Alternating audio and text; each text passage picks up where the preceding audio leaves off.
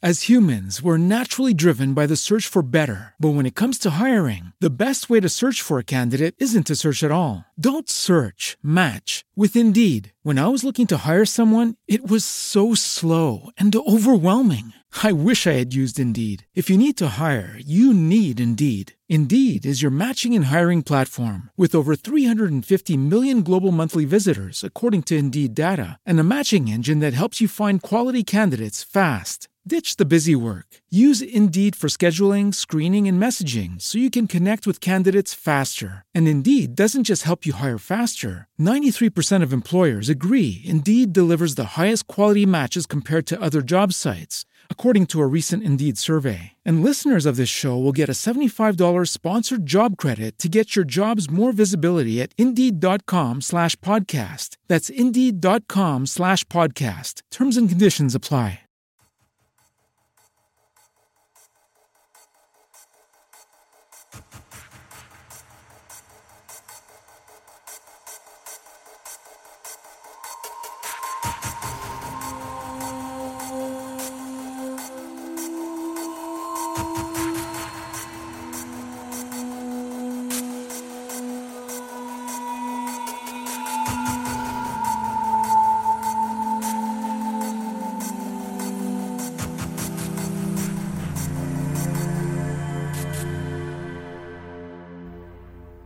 Eccoci live anche questa sera dopo un'imperdonabile mancanza la settimana scorsa perché appunto come alcuni di voi sapranno mi trovo nello Utah, nel deserto a Delta dove tra l'altro c'era anche un campo di internamento dei giapponesi di cui parleremo un'altra volta cercando di prendere dati sulle particelle di ultralta energia. Quindi la settimana scorsa non era proprio possibile, questa settimana siamo riusciti grazie alla valente partecipazione di Luca Signorelli a invece ripristinare le, live del venerdì parlando appunto della violenza in Tokyo. Prima di dare la parola a Luca, che poi se la terrà per tutta l'ora e mezzo che sarà, salutiamo chi ci è collegato, Gabriele Spalla, Jet Colante, Artiera Erde, Luca Sacconi, Cuni, Simone Leddi, Lorenz Detto Lobo, Giugiu Giarlo, Paolo Sulas che ci saluta direttamente dalla Terra di Mezzo.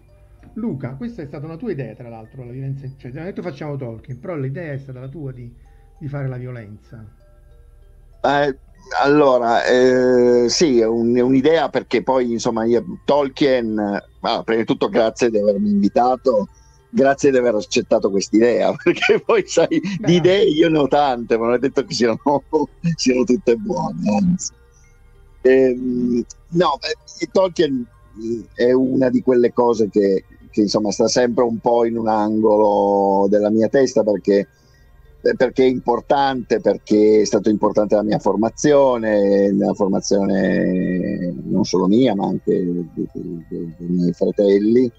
Eh, noi la, Tolkien l'abbiamo conosciuto che eravamo straordinariamente piccoli, in quanto mio padre, che aveva, è stato uno dei rarissimi, pochissimi acquirenti della eh, mitica prima versione, prima edizione italiana Astrolabio del 1968 con la prima traduzione di, di Vicky Alliata di Villafranca, ce ne leggeva un capitolo, eh, leggeva sia a me che a uno dei miei fratelli, eh, ce ne leggeva un capitolo ogni sera. E insomma quando c'hai 6-7 anni eh, e, e, e, tuo padre ti, ti, ti legge un capitolo di una roba come era Signore degli all'epoca, cioè una cosa mai, se- mai vista, mai sentita, mai eh, in qualche modo mai pensata, eh, è chiaro che ha poi un effetto enorme. E per Tolkien la violenza, perché fondamentalmente eh, esiste questa gigantesca contraddizione eh, da un lato Tolkien è uno scrittore fantasy, quindi fantasy significa eh, avventura, significa epicità, significa eh, insomma tutte le cose che noi ci siamo abituati un po' a vedere nella fantasy, anche mh, quella insomma di grande successo come per esempio Trono di Spade o, o, oppure eh, cose tipo per esempio Murkoch, eh, il ciclo di Elric o Conan. Eh, quindi in qualche modo ehm, eh, le, que- quello che è un po' il fuggire dal mondo reale e un po' entrare in una dimensione che è una dimensione di sogno, in cui anche la violenza tutti quanti poi ci aspettiamo che sia poi la violenza della appunto letteraria, non quella che purtroppo incontriamo o raramente, insomma, spero per tutti quelli che ci stanno ascoltando nella vita reale, però nei giornali, nei, nei telegiornali e, e in altro.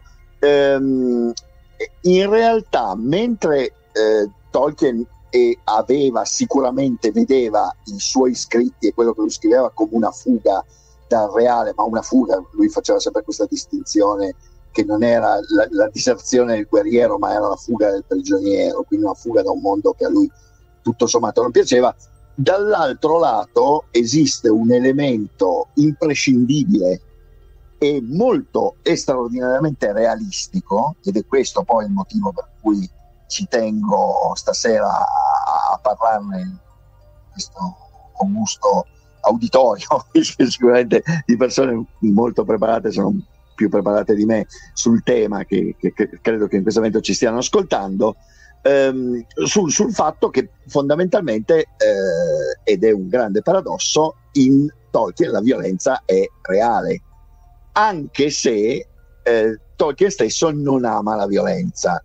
Ah, questa è l'altra grande differenza con la parte degli scrittori fantasy. Se noi andiamo a vedere un uh, Robert Howard o, o, addirittura un George R. R. Martin, è, è, chiaro che insomma in qualche modo loro con la violenza ci vanno a nozze, è una parte imprescindibile del canone che loro vanno a creare eh, la visione di, di, Tolkien, e qui mettiamo immediatamente i paretti, è una visione che determinata in tutto e per tutto da un lato dal suo profondo cattolicesimo, dalla sua profonda religiosità, che è una religiosità molto adulta, tra l'altro, non è una religiosità eh, in qualche modo cieca, ma è una religiosità che, mh, se poi andate a leggere, e vi invito a farlo, se non l'avete ancora fatto, andate a leggere le sue lettere, andate a vedere come lui, insomma, i, i problemi, eh, per esempio il problema del male sicuramente se lo poneva,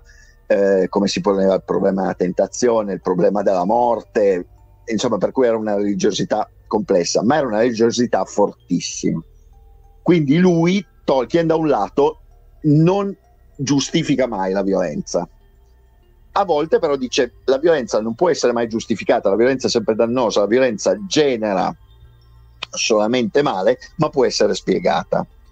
È sempre inutile nello schema generale delle cose, però ogni tanto può avere, soprattutto in termini di autodifesa, eh, un, una valenza che è una valenza tattica. E, e, e qui entra l'altro, l'altro, elemento che determina il, il modo con cui eh, eh Tolkien all'interno della sua opera parla di violenza, che è il fatto che lui aveva visto la violenza vera.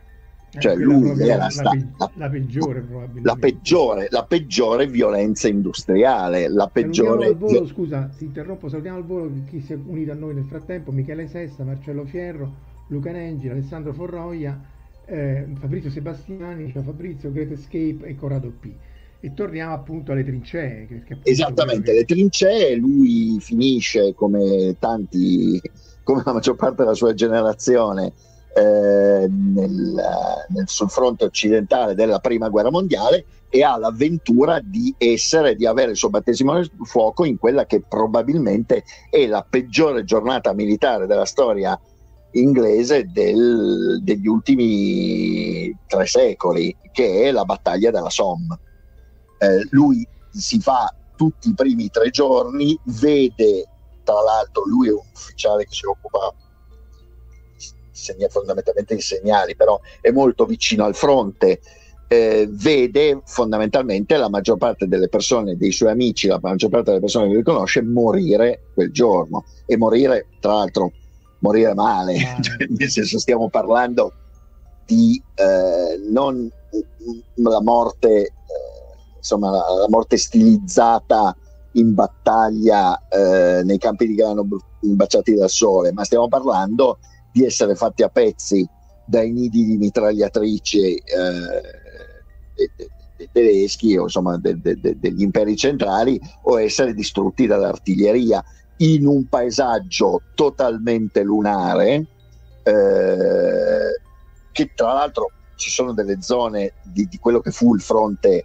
occidentale della prima guerra mondiale che tuttora sono posti in cui non si può vivere, eh, totalmente contaminati perché c'è, c'è, stato un tale livello di utilizzo di eh, esplosivo, gas, armi, gas e tutto che, che, alcune zone tuttora, tuttora sono pericolose, stiamo parlando di, di più di cent'anni dopo. Sì.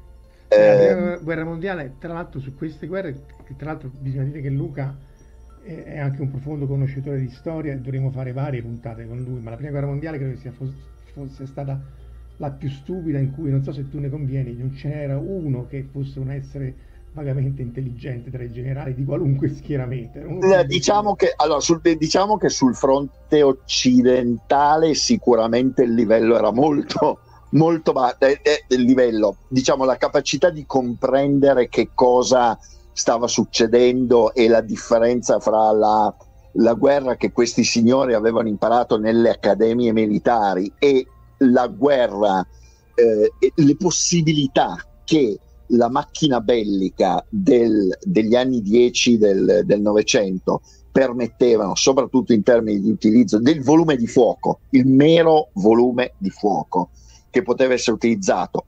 E il fatto che eh, la guerra poi, almeno dal, diciamo fino al 17, è una guerra di posizione, per cui le, insomma, fondamentalmente sono esseri umani contro esplosivo.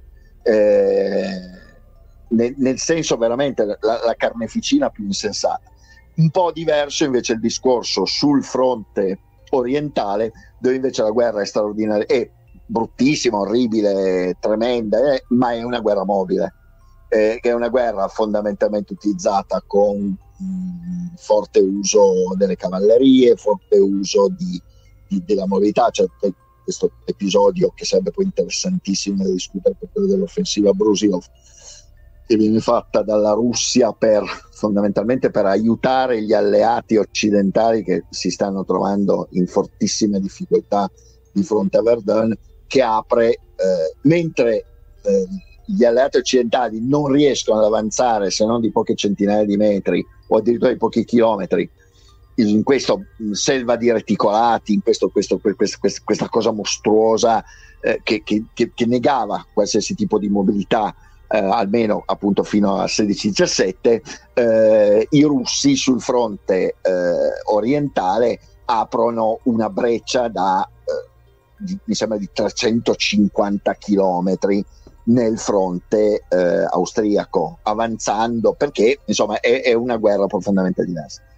Ehm, sicuramente c'è, ripeto, e, e, questo secondo me Tolkien lo percepisce, c'è una, una cesura mostruosa fra la percezione dei generali e la percezione dei politici di quello che ripeto, la guerra è in grado di fare.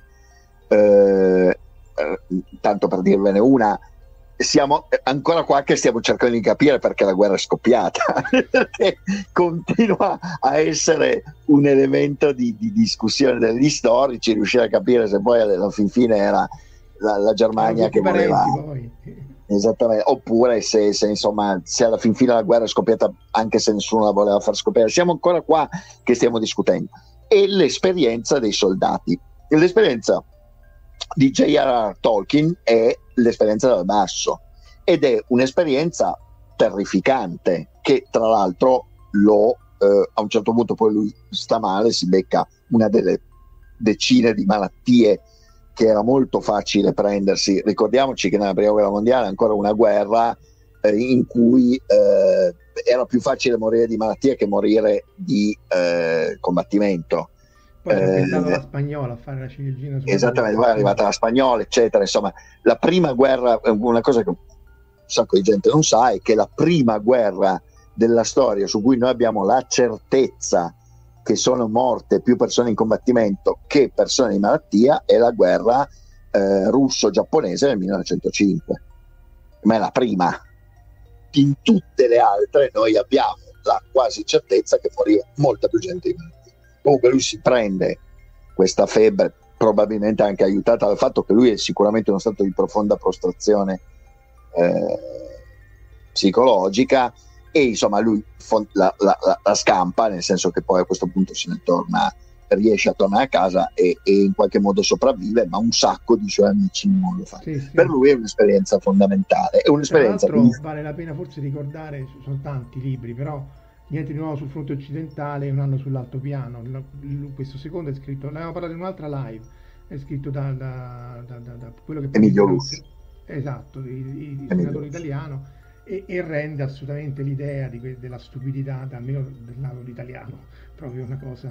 Esatto, ma e, e, intendo dire, ma eh, è interessante come eh, la, que, quello che fondamentalmente eh, J.R.R. Tolkien si porta a casa non è, è sicuramente il senso che queste grandi entità politiche, questi grandi stati sono mm, entità negative. Lui è, ne esce fuori fondamentalmente con una profonda visione antistato, che lui ripete in continuazione, eh, dicendo che lui lo Stato per lui è sbagliato, ma lo Stato, ma anche gli imperi, l'impero, lui notoriamente detesta l'impero inglese, la, lui, la, monarchia inglese già insomma in privato lui dice che secondo lui sono tutti usurpatori dal, dal 1066 e dalla battaglia di Hastings. Beh, lui, lui che conosceva la storia appunto. Esattamente, lui, dice, dice, per me dice, già i plantageneti sono fondamentalmente ma lui al, al, netto di questo che poi è un po' è, diciamo questo forse è, è, è, più un suo pregiudizio però lui in generale lui ha questa cosa del fatto che lo, l'impero lo stato le, le, queste entità eh, politiche eh, ultra regolate ultra secondo lui sono il male fondamentalmente lui quantomeno lui le vive con un grandissimo sospetto. E qui, tra l'altro, e poi arriviamo perché a questo punto cominciamo a parlare di violenza, eh, la, la, violenza in Tolkien non è solo però la violenza della guerra, lui ha tre livelli, tre elementi di violenza eh, che, che, lui in qualche modo ci propone all'interno del Signore Anelli. Uno è la violenza personale, la violenza privata, che può essere la violenza familiare, che può essere l'omicidio, che può essere la violenza verbale, che può essere eh, addirittura la violenza di genere eh, e, o, la, o, o, o, la, violenza psicologica. Quindi c'è un elemento e, e qui parlando di politici, parlando di eh, uomini di Stato, c'è questo personaggio straordinario, straordinariamente moderno, eh, che è Denethor, il sovrintendente di Gondor che, che, che, in qualche modo fa le veci eh, del re eh, dopo che insomma eccolo qua. il, il, il re è, è, sparito perché tra l'altro era sparito è, da, da, quel dì da 300 e passa esattamente da, che saluto nel frattempo i ritardatari Antonio Di Mezza, Angelo Frascella Kuma 74 e Cuni vabbè già c'era. Eh sì, tra l'altro non si trovano immagini dentro, quasi tutte del film, che va bene. Esattamente, allora, sì, tra l'altro mh, mm, mi scuseranno i fan del film, ma io qui stasera parlerò esclusivamente del libro, quindi tutto Vabbè, il riferimento che io sto facendo è un riferimento al libro. Poi se qualcuno vuole fare dei confronti col film è liberissimo di farlo, io ho le mie idee a proposito. Allora, prima, me prima qui... di, di, andare però al, al povero Denethor, mi chiede Fabrizio, ti chiede Fabrizio, ci chiede Fabrizio se Tolkien criticava il concetto di sovranità oppure era una critica allo Stato su una scia più... Su una scia più no, è la seconda. È la seconda, era una critica allo Stato su una scia larga, nel senso che lui diceva che poi lui aveva questa battuta che lui ha ripetuto varie volte, dicendo che a lui andava bene il re assoluto, ma eh, con questa, diciamo, chiosa e l'unico potere che può avere il mio re assoluto ideale è quello di cambiare i vestiti eh, del suo gran ciambellano. Cioè, lui, a lui interessano, la, la, per lui la, la, comunità ideale è una comunità che si autoregola e che poi ha una, diciamo, una figura di riferimento che più una figura sacrale, una figura simbolica. Eh, poi qualcuno qui dentro ci ha detto un po' di tutto, il discorso del Papa, del non Papa, adesso questo sarebbe veramente un po' lungo. eh, però lui sicuramente la sua visione è una visione eh, anarchica. Cioè lui tra l'altro dice esplicitamente, lui a un certo punto parla esplicitamente, parlando di Denethor all'interno delle, delle lettere, lui a un certo punto fa questa meditazione su Denethor e Denethor è interessante perché in Denethor c'è l'elemento della violenza politica ma soprattutto la violenza familiare perché ricordiamoci eh, il, povero Faramir. il povero, il povero Faramir. Il povero Boromir pure. Perché eh, esattamente, il povero Boromir, cioè Boromir che poi fondamentalmente viene manipolato per andare poi a fare, cioè a suicidarsi perché poi a un certo punto si trova in una situazione che lui non riesce a gestire, ma proprio perché ha questa pressione paterna eh, intollerabile e dall'altra parte il povero Faramir che prima viene trattato letteralmente a calci nel sedere Dopodiché, quando Denethor cambia idea, dice adesso facciamo il, il doppio suicidio. Della pira lo rendo fuoco. Cioè, eh, della pira lo rendo fuoco. E, e, qui c'è un elemento fortissimo che è esplicito, è esplicito, non è implicito, cioè nel, nelle lettere Tolkien ne parla più volte, dell'uomo di Stato, de, del, tra l'altro dell'uomo di Stato che nel caso avesse vinto militarmente contro eh, contro Mordor, e questo, ripeto, sto citando eh, le lettere, eh, non mi sto inventando niente, eh, eh, se avesse vinto si sarebbe trasformato in una versione riveduta e corretta, magari più tollerabile, ma poi non tanto differente dell'Oscuro Signore. Con questa, eh, diciamo, ehm, con questa violenza imperialistica, e lui Tolkien tra l'altro la cita, proprio parla di imperialismo nei confronti per esempio delle popolazioni eh, che prima erano soggette a, a, a Sauron. Eh, e, e, tra l'altro c'è una forte complessità, c'è una forte ambiguità nel modo con cui Tolkien eh, vede queste eh, gli Esterling, eh, i, i, Sudroni, un, cioè, in cui da un lato c'è sicuramente l'idea che comunque sono degli alleati di Sauron, dall'altro lato però comunque riconosce una loro, diciamo, una loro dignità. Eh, c'è un paio di scene, per esempio alla fine della battaglia dei campi del Pelennor, dove c'è questi gli ultimi eh, Sudroni e gli ultimi Esterling fanno la, la, la, last stand, mentre gli orchi scappano in preda al panico perché hanno avuto proprio una specie di, di collasso morale, gli altri decidono di, di, combattere fino all'ultimo. Però tornando un attimo a Denethor, Denethor è, è un politico del XX secolo. Però scusa, prima, prima, prima, di vedere la politica c'è da dire che chiunque avesse vinto con l'anello sarebbe finito male. Esatto questo a difesa del povero Denethor, che però appunto eh, come dici giustamente tu, appunto, è un, politi- un dittatore moderno, un semidittatore è, un, è, un politi- sì, è un politico, è abbast- anche abbastanza machiavellico, tra l'altro c'è un elemento che però è, è un po' nascosto all'interno delle, eh, delle, appendici, in cui salta fuori che lui probabilmente è più o meno indirettamente responsabile della morte prematura della moglie, che è stata presa, è stata letteralmente chiusa all'interno di una delle torri di Minas Tirith e lì eh, è appassita. Eh, e Tolkien da questo punto di vista è un, è un, po' vago, però si capisce abbastanza bene che insomma quest'uomo non era proprio il massimo della vita a viverci vicino. Sì, però a sua difesa, non voglio fare difesa di Denver, eh, però sì. a sua difesa diceva, diceva, che effettivamente gli Stewart, cioè non mi ricordo come è tradotto in italiano, eh, sono quelli che poi non, sono, non, hanno mai usurpato il trono. Appunto, no, esattamente. Anni... Però, però, però, però, un po' il dubbio che lui, eh, citando Aldo Giovanni e Giacomo, ci tenga la cadrega, ce l'ha. Insomma, che la poltrona per lui comunque sia importante. Infatti, quando eh, qualcuno gli dice che ma c'è la possibilità che sia stato trovato un discendente de- della linea di Arnor, quindi la linea del nord, non la linea di Minas Tirith, e lui è il primo a dire, saltare, cioè, si irrigidisce, dice no ma un attimo come? Eh, beh, bisogna, cioè, fatemi capire.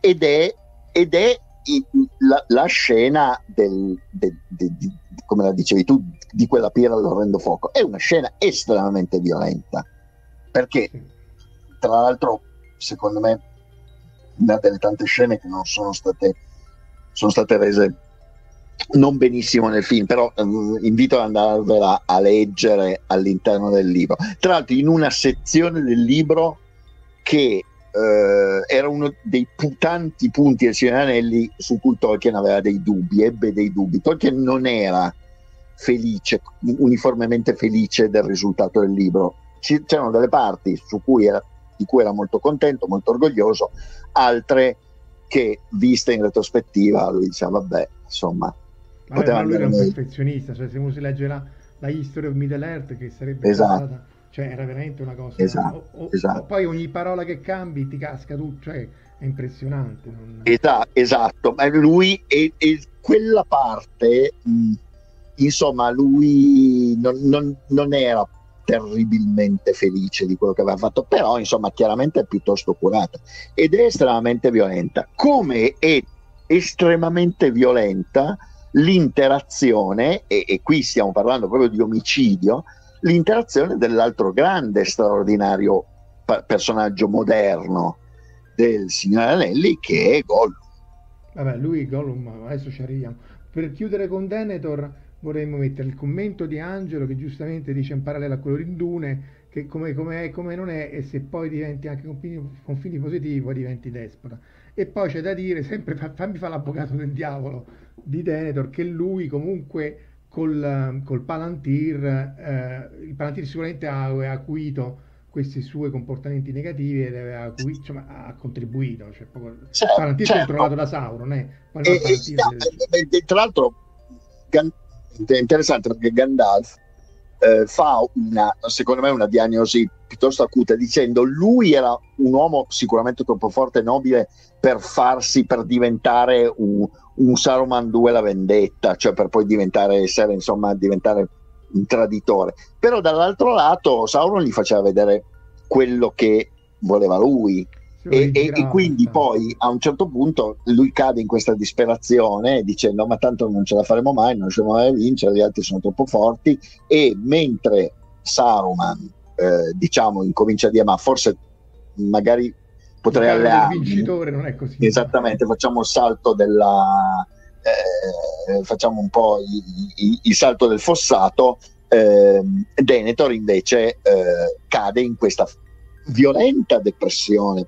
Anche qui e, e io invito tutti ad andare a rileggere quella parte. L'elemento con cui eh, viene descritta la, la, follia, ma la depressione, perché poi è un, un momento di, di profonda de- de- depressione maniacale di Denethor è estremamente moderno, non è, eh, insomma, bisogna essere piuttosto bravi eh, per riuscire a scrivere una scena del genere. Negli, anni, negli anni 50. Poi, poi, Esattamente, negli anni 50. E il povero Vabbè. Denethor era anche molto, uh, non amico, insomma, era molto cortese nei confronti di Pippin. Insomma, esatto, che, che, è un'altra cosa interessante perché eh, è, è, una sfumatura che io ho sempre trovato deliziosa, cioè il fatto che lui fondamentalmente Denethor è un, veramente è un politico a 360 gradi, è uno che eh, eh, gestisce il potere, è un uomo di potere, un uomo di potere, è un uomo di potere nei confronti dello Stato e un uomo di potere nei confronti delle sue relazioni umane. Eh, infatti, ripeto, ved- vedasi come tratta i figli. Ma nei confronti di Pippin o Pipino come vogliamo chiamarlo è eh, ha insomma questa cosa eh, que, questo, questo, questo, addolcimento che, che, non è la stessa cosa è, è, parallelo ma è profondamente diverso dalla relazione molto più stretta molto più eh, profonda viscerale che ci sarà poi fra Mary e Theoden sì. Eh, è interessante perché questi due paralleli, cioè, Pipino che si mette al servizio di Denethor, Mary che si mette al servizio di Teone, ma i risultati sono profondamente diversi. Eh, e, e, tra l'altro Pipino, che è un po', un po lo sfigato dei quattro Hobbit, eh, per tanti motivi, quando poi si ritrova alla battaglia di fronte al cancello nero, dice però mi sarebbe piaciuto riuscire a combinare qualcosa perché accidenti, Mary invece è riuscito a ammazzare eh, uno dei pezzi grossi del, del, del Gotha di Mordor e invece solo qua non sono riuscito a combinare un tubo. E, ed è interessante questa sfumatura. No, l'altro, l'altro personaggio, che è sempre un personaggio molto moderno, che fa della violenza moderna, violenza omicida, e, e, e c'è tutto un tema sulle dipendenze, c'è tutto un tema fondamentalmente sulla tossicomania, è quello di, eh, di Gollum. E Gollum è mh, giustamente qualcuno, ma lo, lo stesso Tolkien ha lanciato degli, dei, degli indizi a questo punto di vista, è un po' il protagonista segreto sì. del Signore degli Anelli. E sicuramente colui che risolve poi la situazione in modo molto più di un Frodo, eh, ancorché quasi diciamo casualmente, però vediamo un po' il progresso. Gollum inizia la sua carriera con un omicidio, un omicidio tra l'altro totalmente senza senso, semplicemente perché vede quest'anello, quest'anello gli, gli fa eh, girare la ribiricoccola e lui uccide eh, Digol, lui, perché lui si chiama Smigol, eh, questo, sì, questo, amico con cui tra l'altro hanno questo, anche qui eh, c'è questo linguaggio strano, hanno un rapporto che è un po' particolare, uno a un certo punto dice perché eh, a un certo punto eh, Smigol dice a Digol che lo ama e, e, si, cioè, e questo, l'utilizzo della parola love è, è, interessante in quel contesto, cioè il fatto che non si capisce, cioè sembra quasi, eh, ancorché non vorrei veramente spingere la cosa su lidi che forse a, a Tolkien non sarebbero interessati, però potrebbe esserci stata una relazione abbastanza intima fra i due, o comunque erano quantomeno grandi amici, ma Smigol non ci mette tre secondi a strangolare il suo amico per avere Stanello. Ed è un omicidio totalmente, total, è molto brutale, perché è una scena ma totalmente senza senso. Con, tra l'altro, provoca questa caduta psicologica in cui eh, il paleo o il, il proto hobbit, perché poi ci viene a dire poi sia le, le appendici che lo stesso eh, Gandalf, insomma. Sì, erano hobbit, erano hobbit. hobbit che stavano più a sud. Esattamente, Beh, uno sturoi, che, che, insomma stava, questi che stavano lungo il grande fiume, in questa eh, società probabilmente matriarcale, con questa nonna famosa che gestiva, mh, mm, molto interessante wow. questa cosa. Esa- esattamente, andare in questa scena molto bella dell'Hobbit con lui che a un certo punto ricorda a questo flashback sul fatto di insegnare a nonna come succhiare le uova eh, e, e, tra l'altro molta della carriera di, di Gollum è basata su questi momenti, questi istanti di breve ritorno all'umanità, di cui uno straordinario, bellissimo, che, che Tolkien ritenne sempre una delle cose più grandi che deve essere scritta, che è la scena delle scale di Kiritungol, dove lui vedendo eh, Frodo che, che, dorme quasi si pente e, e a questo punto no, non lo vuole più portare nella tana di Shelob. Ma però in, in, in genere Gollum è, una, Gollum è, un assassino, è un, è un traditore, è un, una persona estremamente loffia, se proprio vogliamo sì, utilizzare. Parte, parte, proprio strangolando, cioè diciamo, Esattamente eh... Esattamente, ed è, è, pericoloso, è viscido. E tra l'altro non è assolutamente, ecco questa è un'altra cosa che tutte le, eh, insomma, le trasposizioni visive di Tolkien hanno completamente sbagliato e su questo Tolkien eh, più volte l'ha ripetuto, no, non era uno, un uomo nudo o un mostro eh, con eh, vestito di stracci, era un, un, un essere, un hobbit molto vecchio, deforme, sicuramente con questi piedi eh, che però erano piedi degli hobbit, i piedi degli hobbit erano particolari, lui in qualche modo li utilizzava per, per pagaiare, ma era un essere umano.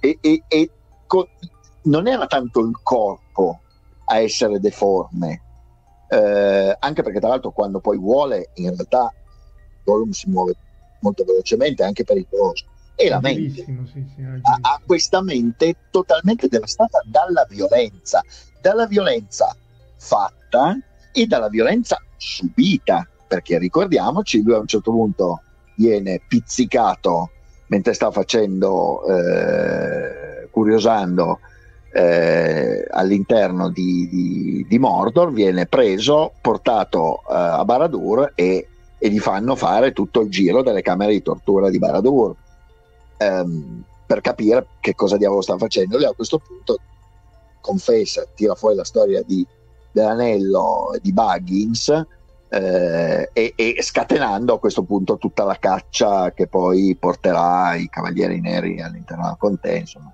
Però la.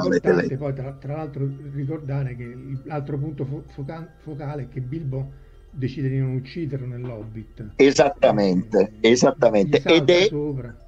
Esatto, che è fondamentale è l'assenza di violenza, cioè nel momento in cui uno dei personaggi rinuncia all'utilizzo della violenza personale anche in qualche modo per autodifesa, nella, nella visione tolkieniana eh, la storia avanza, cioè la storia prende un giro positivo. Eh, ricordiamoci che comunque Gollum subisce anche violenza da, dai buoni, non solamente dagli orchi, perché sicuramente quando poi viene catturato dai, da Faramir, dai Ranger, eh, eh, no, ma ancora quando viene catturato dai, dai, dagli Elfi all'interno del Bosco Atro, dove viene poi portato eh, nel, nel, nel, nella fortezza, cioè praticamente la fortezza degli Elfi. Eh, poi lui riesce a scappare perché quello che dice eh, adesso non mi ricordo chi è che lo dice all'interno del concilio di Elrond, qualcuno dice ma perché gli elfi sono stati troppo buoni. La sensazione però che sì, saranno stati anche troppo buoni, però insomma, in qualche modo, in qualche maltrattamento lui, sì, sì, soprattutto da Aragorn, per farlo parlare, Aragorn stesso dice ho paura di essere stato un po' duro, anche lì probabilmente se ne, cioè insomma, un paio di sberle sicuramente se ne è preso ma soprattutto subisce una forte violenza psicologica da Sam. Sì, sì, il rapporto con Sam è molto interessante, anche perché e... poi nel, nel, film esagero ovviamente, però eh, c'era una specie di competizione nel, nel, rispetto a Frodo, insomma. Esatto, no, e, e c'è una competizione e ripeto, eh, questo se voi andate a vedere le lettere, eh, una cosa che mh, per, per, per, per Tolkien eh, è sempre stato uno dei momenti che lui riteneva migliori di tutto il libro è questa scena in cui per un attimo vedendo Frodo dormire eh, Gollum non è più Gollum ma è un Smigol. vecchio stanco Smigol è ritornato a essere Smigol per un secondo ed è quasi lì che dice no aspetta no, scusate aspettate vi sto portando una trappola vi sto portando a morire, a, a, a essere magnati da, da Shelob. E poi invece Sam eh, lo tratta male e allora l'altro dice no. Ah, andate a quel paese tutti. Andate allora, voglio far vedere questo che era un'analisi statistica eh, molto semplice, intendiamoci, del, vediamo se riesco a farlo, di come, come compare Gollum, i vari, autori, i vari personaggi, però come compaiono Gollum e Smigol nel, nel Signore degli Anelli funziona appunto questo è la, il, il, libro no? dall'inizio alla fine e questo è eh, The Taming of Smigol e vedete che c'è il numero di volte che compare Gollum che va via via decrescendo e aumenta quello in cui compare Smigol tra l'altro Tolkien chiama Gollum Gollum quindi c'è anche un, un eccesso di Gollum perché lui lo, lo, lo, lo chiama sempre alla stessa maniera però effettivamente c'è questo se proprio anche se uno guarda solo i numeri brutali in cui compare il nome di, di, di, di Smigol, c'è questa transizione che poi è The Taming of Smigol, come domano um, il povero Gollum, e poi anche qui via via la cosa va sparendo e, e si ritorna poi fino alla, alla, alla chiusura in cui ci, è Gollum che chiude e risolve in qualche maniera. Esattamente, risolve questa cosa proprio nel momento in cui eh, Frodo fallisce, perché, perché Frodo fallisce, questo l'elemento e, e qui però c'è non, non potevano fallire nel senso e che... non potevano fallire però attenzione poi Frodo diventa anche lui anche Frodo poi diventa una vittima della violenza diventa una vittima della violenza sicuramente la violenza dell'anello della violenza della ferita di Shelob. Ma per esempio è molto fortemente ed è una scena importantissima nella costruzione del, del, senso della violenza, ma anche del senso delle cause della violenza all'interno dei Anelli, la, il pugnale di Morgul, che gli, la pugnalata che gli viene data con l'evento. Eh, aggiungerlo che in una lettera Tolkien commentava che senza appunto Gollum sarebbe tutto finito a schifio perché, e, e tra l'altro nessuno poi dei lettori dell'epoca, poi ovviamente la critica, però aveva sottolineato lì per lì il fallimento etico di Frodo. Cioè, certo. tra l'altro il fallimento, cioè poi è sottolineato nel libro dal fatto che a un certo punto prendere e andarsene perché non, non, ha vinto, non ha vinto niente, cioè sì, la, la, vittoria c'è stata, ma non è una vittoria sua, è una vittoria di altri. Lui si è portato il fardello, ha poi fallito nel momento in cui avrebbe dovuto finire la cosa e poi ah, deve vivere con il, la violenza fisica addosso, il senso soprattutto appunto questa cosa della del, pugnalata ricevuta da Sirena Scula con l'evento, che tra l'altro è una pugnalata perché, perché è importante quella scena? perché è una, ripeto, una scena comunque di violenza, ma una scena di violenza che nasce dal fatto che lui cede alla tentazione di mettersi l'anello e prefigura quello che poi sarebbe successo al Samat Now, cioè al, alla voragine del fato. Il fatto che poi quando... È... Cioè nessuno, pure Gandalf dice no, per carità, Galadriel non lo voglio toccare. Ma che sei matto? Cioè... Esatto, sì, che, che, che è, anche un po' tipico di Gandalf, è un po' di lavarsene le mani. sì, vabbè, ma questa sarebbe, fate, sarebbe fate. un po' lungo un po' lunga da stare a spiegare. E comunque per chiudere la violenza personale eh, c'è poi terzo, il terzo eh, diciamo, focus del, della violenza eh, all'interno dei Anelli è Grimaver Milinguo che è da un lato l'assassino di eh, l'assassino, vabbè, l'assassino di Loto del povero Loto Sackville Buggins poi nel, nel capitolo eh, in uno dei capitoli finali. Che di, se l'era andata parecchio a cercare. Che, che se l'era andata parecchio a cercare, sono d'accordo.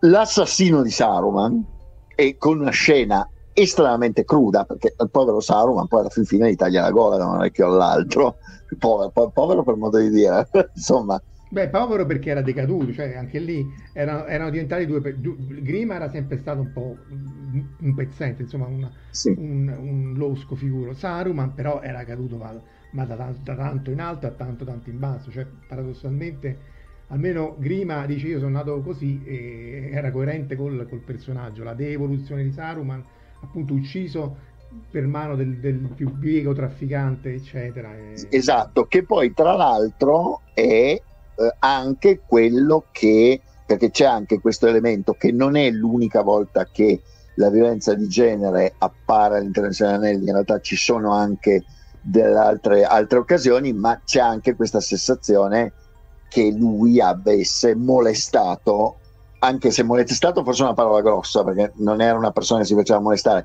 ma insomma qualche problema Eowyn l'aveva dato.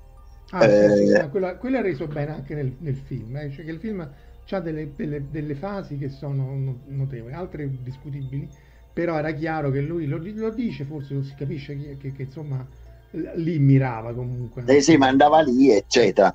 Con il fatto che, ripeto, poi ci arriveremo perché poi nel, nel, nel ter- nella terza parte parliamo di Ewin perché è importantissimo andare a parlare del duello fra Ewin e il signore dei Nazgûl quando parliamo poi invece della violenza etica esattamente che una cosa vale la pena.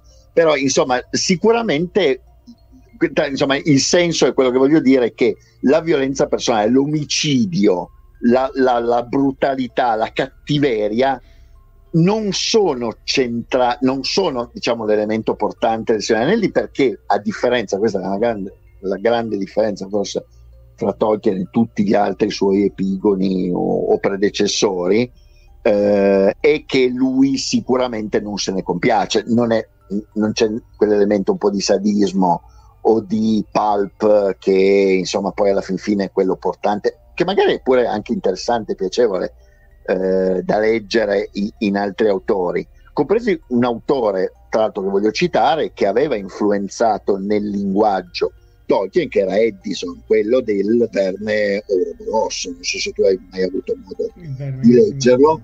È, è uno degli, insomma, de, de, de, delle fonti eh, a cui si era abbeverato Tolkien. Tolkien ne detestava la moralità, infatti lo diceva, cioè, quel libro è tremenda perché c'è invece dice un compiacimento sulla violenza e sulla virilità e su, su queste cose, chiaramente Tolkien non diceva.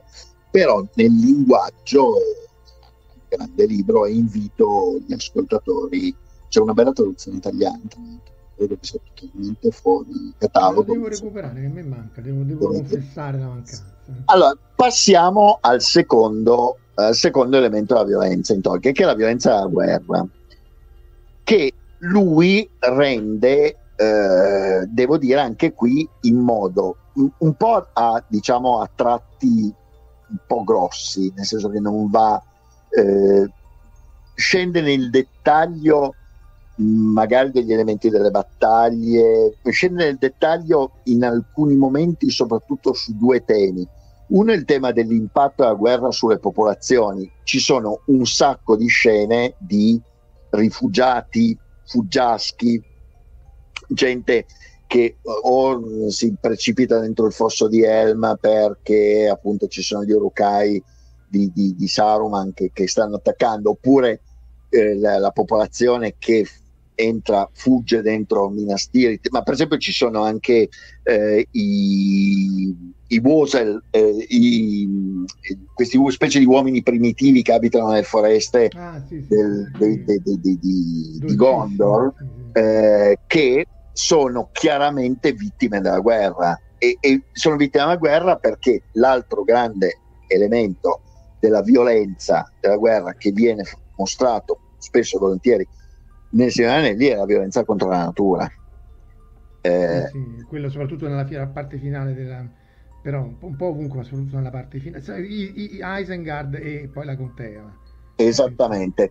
Ecco, mentre vabbè, la, la, l'attacco ad Isengard è, vabbè, insomma, poi tra l'altro una scena che è stata ripeto, diventata poi famosa per, per, per, il film ed è una scena un po', c'è poi un po' questo elemento della, della natura che si ribella contro la violenza dell'uomo e che poi diventa a sua volta violenza perché poi ripeto i, gli orchi che scappano nella foresta di Fangor non, non escono più diventano poi eh, ex orchi fu orchi. E, ehm, e più, è più interessante da questo punto di vista l'effetto della guerra nel capitolo appunto che, che è stato ignorato per, poi fondamentalmente per motivi politici eh, percorrendo la contea The Scoring of the Shire o percorrendo la contea nella traduzione aliata ehm, in cui c'è l'effetto della guerra la guerra in casa. E quindi la violenza il, la guerra fratricida Hobbit contro Hobbit, la distruzione, per esempio l'albero della festa, cioè la distruzione di alcuni elementi simbolici. Il mulino, mi pare. Il mulino, esattamente, il mulino che è stato diventato, è diventato, perché poi tra l'altro quello deriva, questa è una cosa che non sanno in molti, deriva dall'esperienza personale sì. di, eh, di, Tolkien, perché Tolkien aveva quest'odio nei confronti dei... Eh, manufatti industriali e quindi soprattutto il mulino famoso che era stato costruito, aveva distrutto un'area che ha un mulino di mattoni rossi che lui descrive tra l'altro molto vividamente, che aveva distrutto un'area dove lui andava a giocare quando era ragazzino insieme, insieme al fratello. E, però, lui non, però, lui non, era, cioè, poi leggendolo, non è che fosse contro la rivoluzione industriale tecnologica, eh? perché poi in realtà quello che fa Lodo, che poi è il foriero di tutta questa devastazione, face, aprendo poi le porte ai, ruffiani, Saruman, eccetera, è una, una, abortita rivoluzione industriale, nel senso che in realtà non c'è nessun guadagno. Nei commenti degli Hobbit dice sì, ma quello è inutile che mi fa 50 mulini se poi il grano quello è. Cioè no, infatti, esatto, è una... Eh, è un così è, è una burocrazia che tende a mangiare se stessa. Lì poi tra l'altro quel capitolo è straordinariamente controverso. A, Tolkien stesso non piaceva, come a Tolkien stesso non piaceva, io tra l'altro continuo a chiamarlo Tolkien, in realtà sapete che è Tolkien, eh, però alla romana, Tolkien so, so, so, so italiano. Apri tutto. esattamente. E allo stesso Tolkien quel capitolo non piaceva come a lui non piaceva quasi tutto eh, la parte finale del Signore diceva ma veramente tornassi indietro e scriverei lui per esempio era particolarmente ostile a, al campo di Cormallen.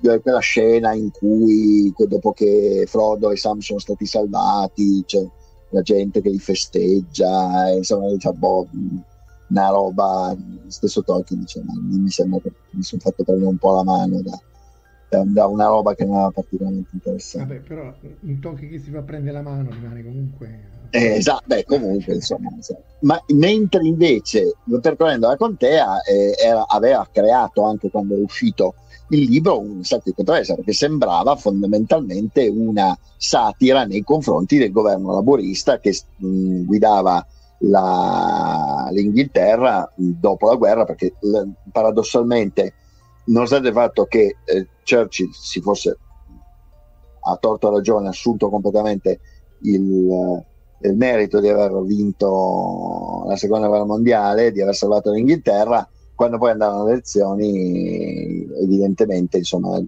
la popolazione inglese non era convinta che fosse lui la persona giusta.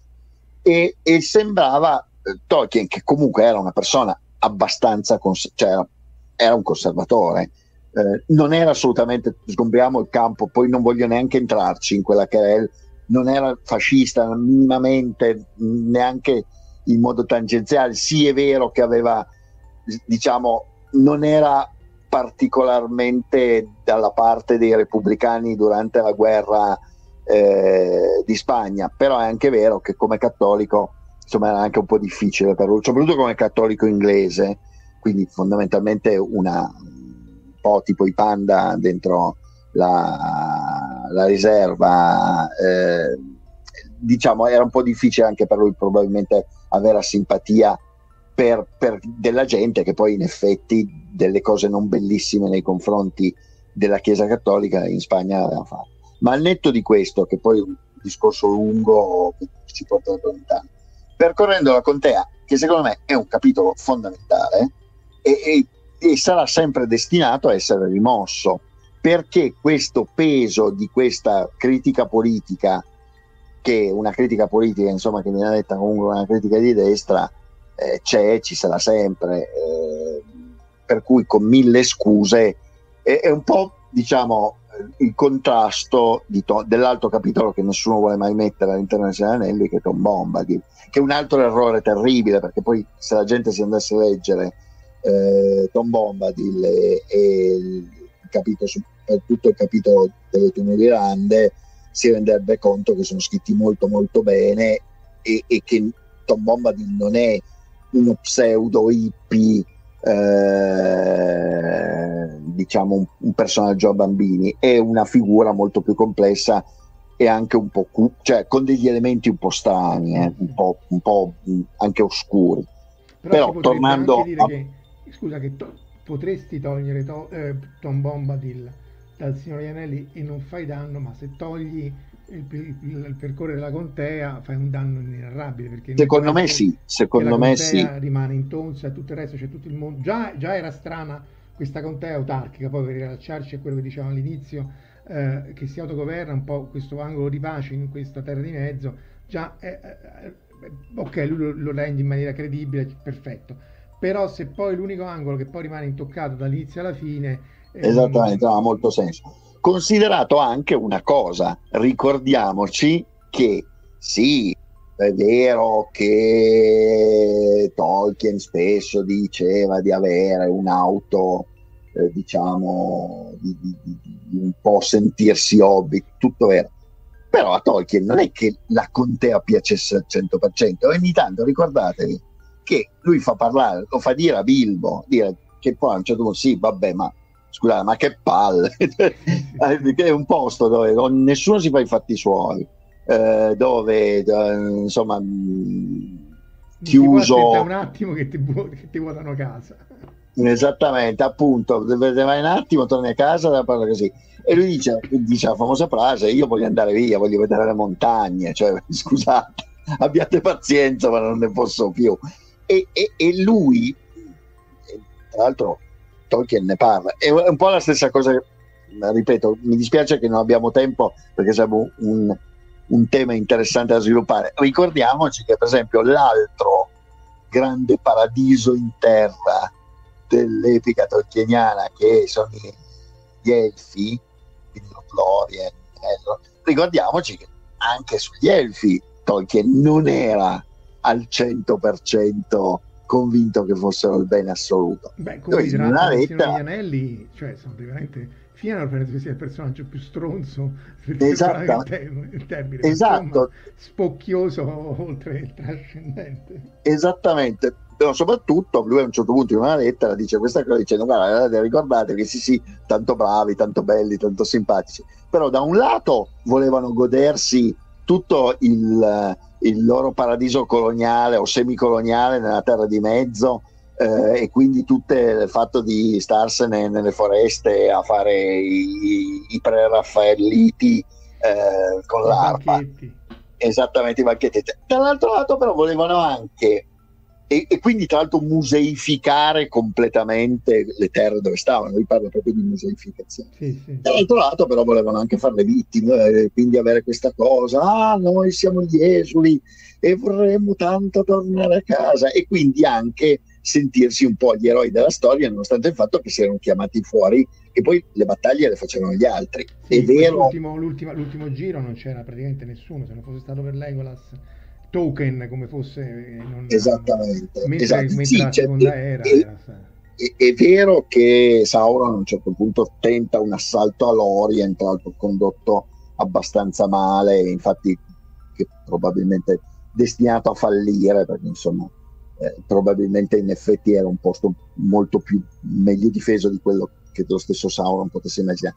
Però poi eh, hanno, nel, nel, film infatti hanno dovuto inventarsi questa cosa degli, ah, sì, sì, degli elfi che vanno al posto sì, di Elm che vabbè, lasciamo perdere. Che dura meno di quegli altri, dei beduini là in in Game of Thrones che escono e spariscono tre secondi. Esattamente, sì, una roba di questo Vabbè, quello per, però, per, perché per l'altro lì era fuori luogo nel film, è chiaro che va benissimo nella scenicità della cosa, ma appunto quello che dici tu che loro volevano museificare, cioè la freccia del tempo per loro non c'era, essendo... Esatto, e questa cosa, fatto, vogliamo mantenere le cose così, però dall'altro lato non vogliamo neanche fare la figura, scusatemi il termine, degli stronzi che appuntano, vogliamo fare quelli, eh sì, però siamo, siamo esuli, siamo costretti a far così e Anche quindi passagli per favore la birra. Ecco. andare a cercare, voglio dire, tutto, tutto l'esilio era perché sono andati appresso a Fianor che doveva andare a riprendere da Morgoth i Silmaril, sì. E, che praticamente esatto. è, non è manco una cacciata dal paradiso, è proprio una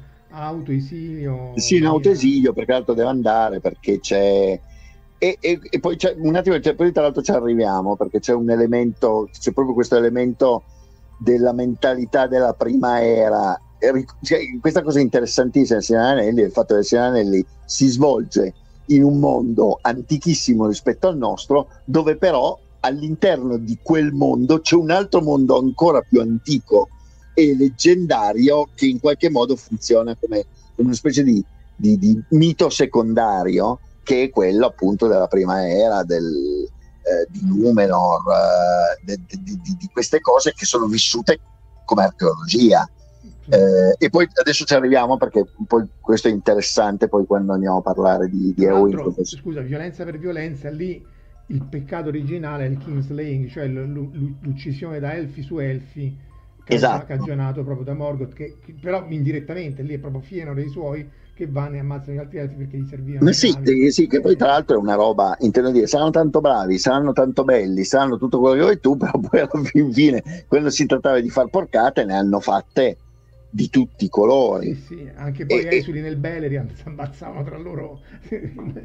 Esattamente, sì, i figli di Feanor eh, sono poi insomma abbastanza... Uno peggio dell'altro. Esattamente, uno peggio dell'altro, sono veramente un branco di... Vabbè, comunque, eh, adesso però tornando al discorso della guerra, ci sono due scene, adesso lasciando perdere per un attimo il fosso di Helm, che comunque è una scena interessantissima, ma comunque non avremmo tempo di riuscire a, a, a entrarci. Ci sono due scene che io sulla parte bellica, puramente bellica, voglio ricordare che sono interessanti. Una è nel, è brevissimo, è una frase, è poco più di, insomma, poche righe, all'interno della scena delle Tumulilande, quando mi sembra Pipino si risveglia, perché loro stanno per essere insomma in qualche modo seppelliti vivi dai, dagli spettri dei Tumulilande, perché si sono persi nella nebbia, loro sarebbero i quattro hobbit, e quando arriva per la seconda volta Tom Bombadil a salvarli che a questo punto Tom Bombadil uno potrebbe dire vabbè ditemelo se devo passare la mia vita a salvare voi ditemelo pure perché qui a questo punto sta diventando una, eh, una carriera parallela. E,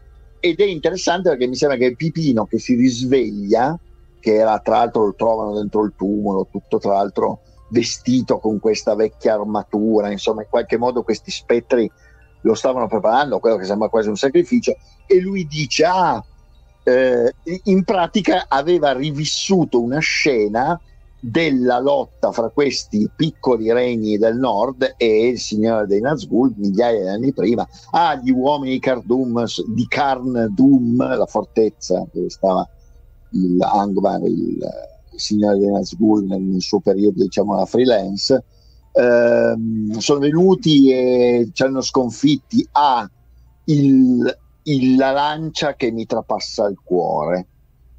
Questa cosa della lancia che mi trapassa il cuore, cioè il fatto che per un attimo Pipino vive la sensazione di essere ucciso, è interessante perché intendo dire, se non mi ricordo se Pipino comunque uno degli hobbit sicuramente.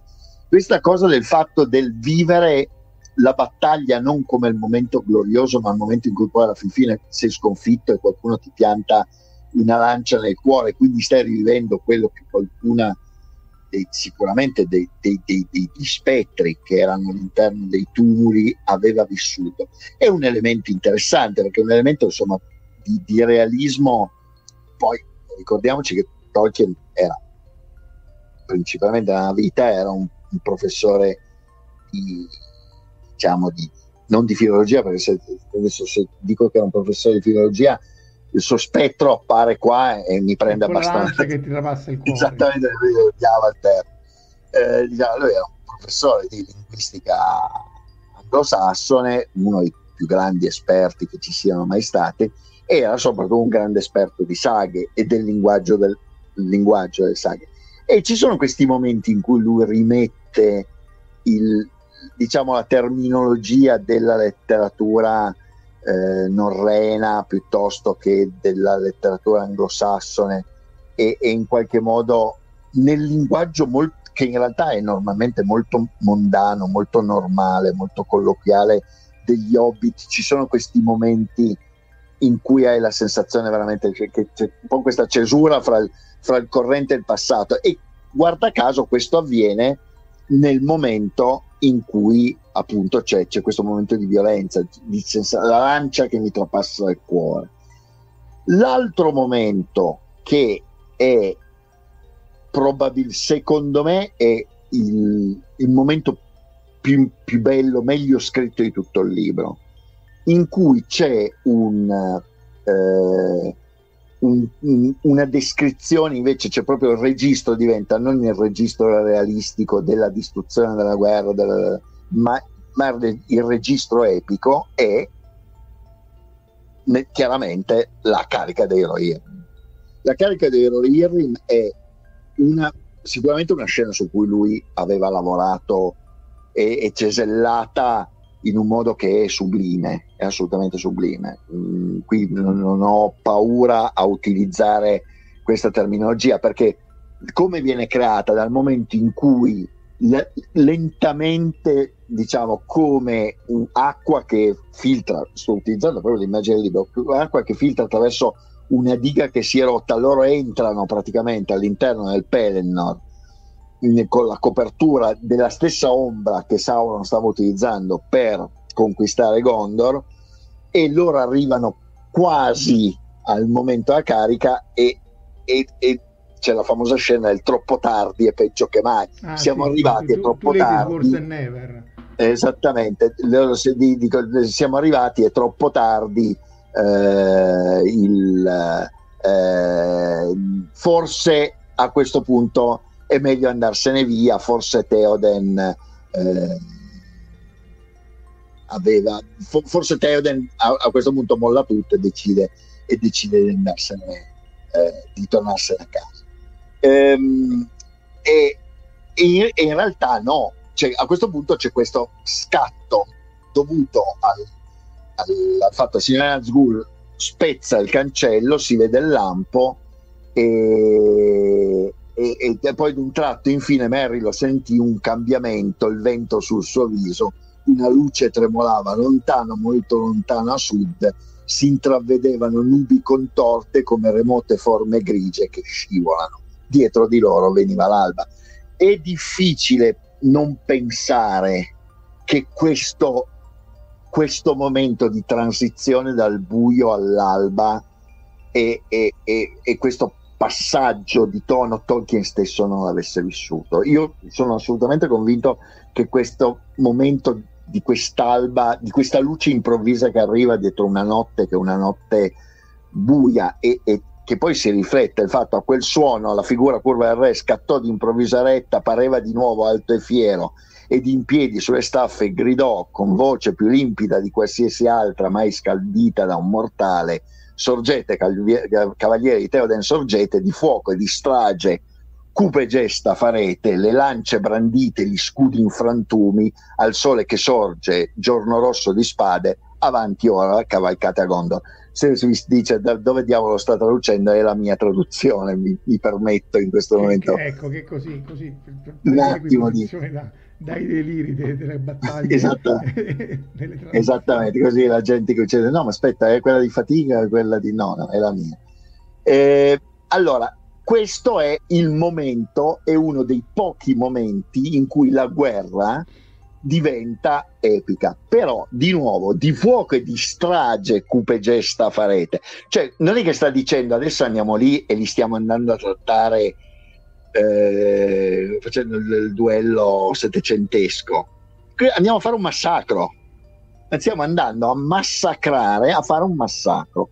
E infatti, tra l'altro, viene ripreso dopo, nel, nella frase, cioè nelle ultime righe della de, de, de, fine del capitolo, eh, il vento venne il vento, l'alba e l'alba il vento del mare, l'oscurità fu spezzata, le orde di Mordor urlarono di paura e il terrore le travolse, fuggirono e morirono e zoccoli furibondi le schiacciarono. L'armata di Rohan esplose in un canto e cantavano mentre uccidevano perché il furore della battaglia era in loro e il suono della loro canzone bella e terribile giunse fino alla città. Anche qui, qui ammazzano, cioè non c'è una, non c'è un filtro, non c'è un, eh, diciamo un tentativo di abbellire. È abbellito perché in qualche modo Tolkien ci dice la guerra è brutta, è orribile, la gente muore, non serve a niente, però ci sono questi momenti che sono i momenti che forse in qualche modo eh, non giustificano la guerra ma la spiegano eh, una contraddizione tra bene e male come netta come la sua effettivamente lui comunque si trova a, appunto a eh, però attenzione anche, attenzione anche qua.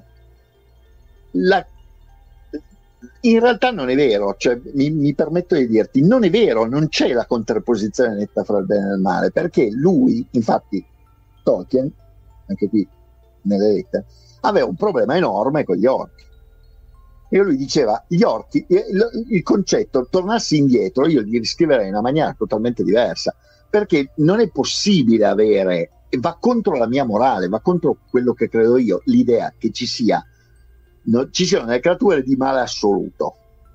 Cioè, non esistono le creature di male assoluto, esistono gli esseri umani, gli esseri viventi, gli esseri, e come tutti soggetti al peccato originale, e quindi come tutti una parte di bene e una parte di male. Poi ci sono quelli che sono più spostati sul bene e quelli più spostati sul male, ma il male assoluto, lui tra l'altro lo, lo ripete in, ripeto, a Sauron, cioè neanche Sauron, mi sembra che Gandalf forse lo dice a un certo punto, neanche Sauron era cattivo dall'inizio.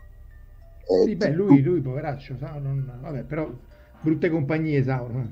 esattamente, sì, poi c'è il discorso delle brutte compagnie, c'è il discorso della paura della morte, perché tra l'altro quasi tutti, quasi tutti i, eh, i mortali fanno del male perché hanno, vogliono l'immortalità.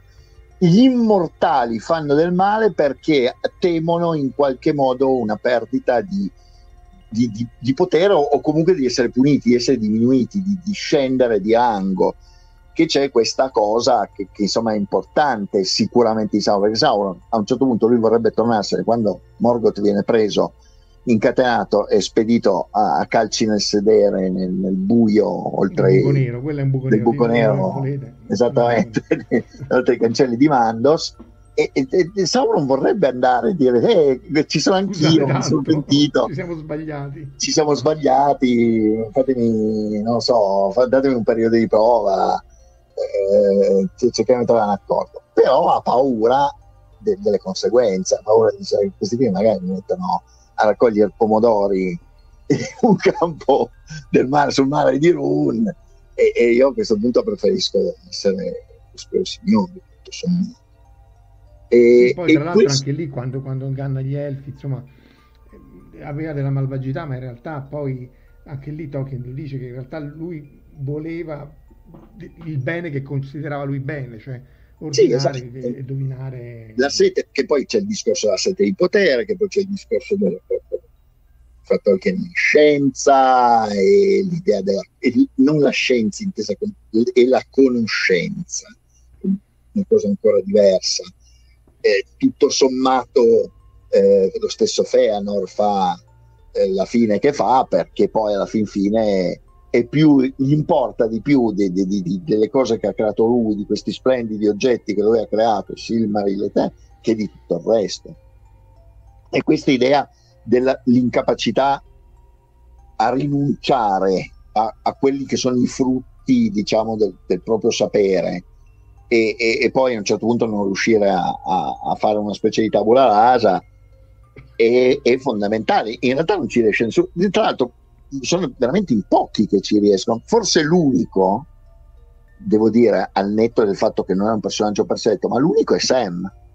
Che poi, per esempio, quando si trova con l'anello e a un certo punto pensa a Sam il giardiniere che arriva e trasforma Mordor in un, eh, una succursale di, della, della Costa dei Fiori Ligure, eh, e in realtà poi a un certo punto dice ma che, ma che stai a pensare? Cioè, ma, ma figura io sono Luca c'è cioè... il commento di un certo Andrea Signorelli che forse tu eh. sai che dice mi permetto di aggiungere lo leggiamo per il podcast mi permetto di aggiungere che in tutto quanto al venga al Penero ci sia quanto mancò nella realtà nella fine del mondo sasso il 14 ottobre del 1066 modesta riflessione. E, e allora sì, sì, allora sicuramente un elemento è quello.